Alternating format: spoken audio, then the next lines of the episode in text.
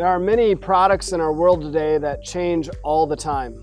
Cell phones, for instance. Take your favorite model, it seems like there's a new one coming out every year. There are other products, though, that never change. Think of a product like Coca Cola.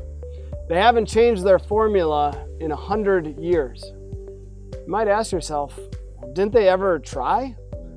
They tried it back in the 80s, and it was an utter failure, as their customers were angry that they changed the flavor of that most precious soft drink. God's Word, in some ways, is like Coca Cola. You can't mess with perfection. God's Word is perfect in every way because it's given to us by the perfect and holy God. And yet, there's many times where we would like to change God's Word, to have it say something different.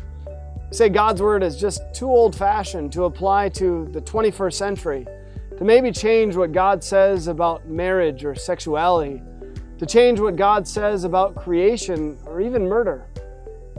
But if we change God's Word, it no longer is God's Word. In Numbers chapter 23, verse 19, God says this God is not a man that he should lie, nor a son of man that he should change his mind.